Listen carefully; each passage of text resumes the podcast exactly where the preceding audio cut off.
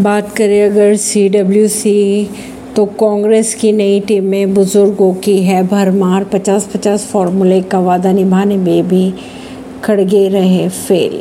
लोकसभा चुनाव में पहले 80 सीटों वाले राज्य यूपी में सी डब्ल्यू सी में केवल तीन नेताओं को ही जगह मिल सकी। बात करें अगर यूपी कांग्रेस के पूर्व प्रदेश अध्यक्षों की तो उनको जगह नहीं दी गई। वहीं सी में उदयपुर चिंतन शिविर के मंथन से निकला 50-50 का फॉर्मूला। लागू करने में भी पार्टी रही। फिर कांग्रेस के राष्ट्रीय अध्यक्ष मल्लिकार्जुन के नई टीम में चुनावी राज्यों पर फोकस किया जा रहा है। हर जाति वर्ग को साधने की कवायद जारी है।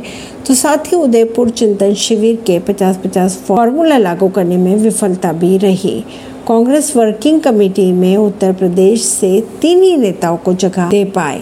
यूपी कांग्रेस के अध्यक्ष रह चुके नेता बी सी डब्ल्यू सी में जगह बनाने में विफल रहे। ऐसी ही खबरों को जानने के लिए जुड़े रहिए जनता श्रेष्ठता पॉडकास्ट से। परवीन नई दिल्ली से।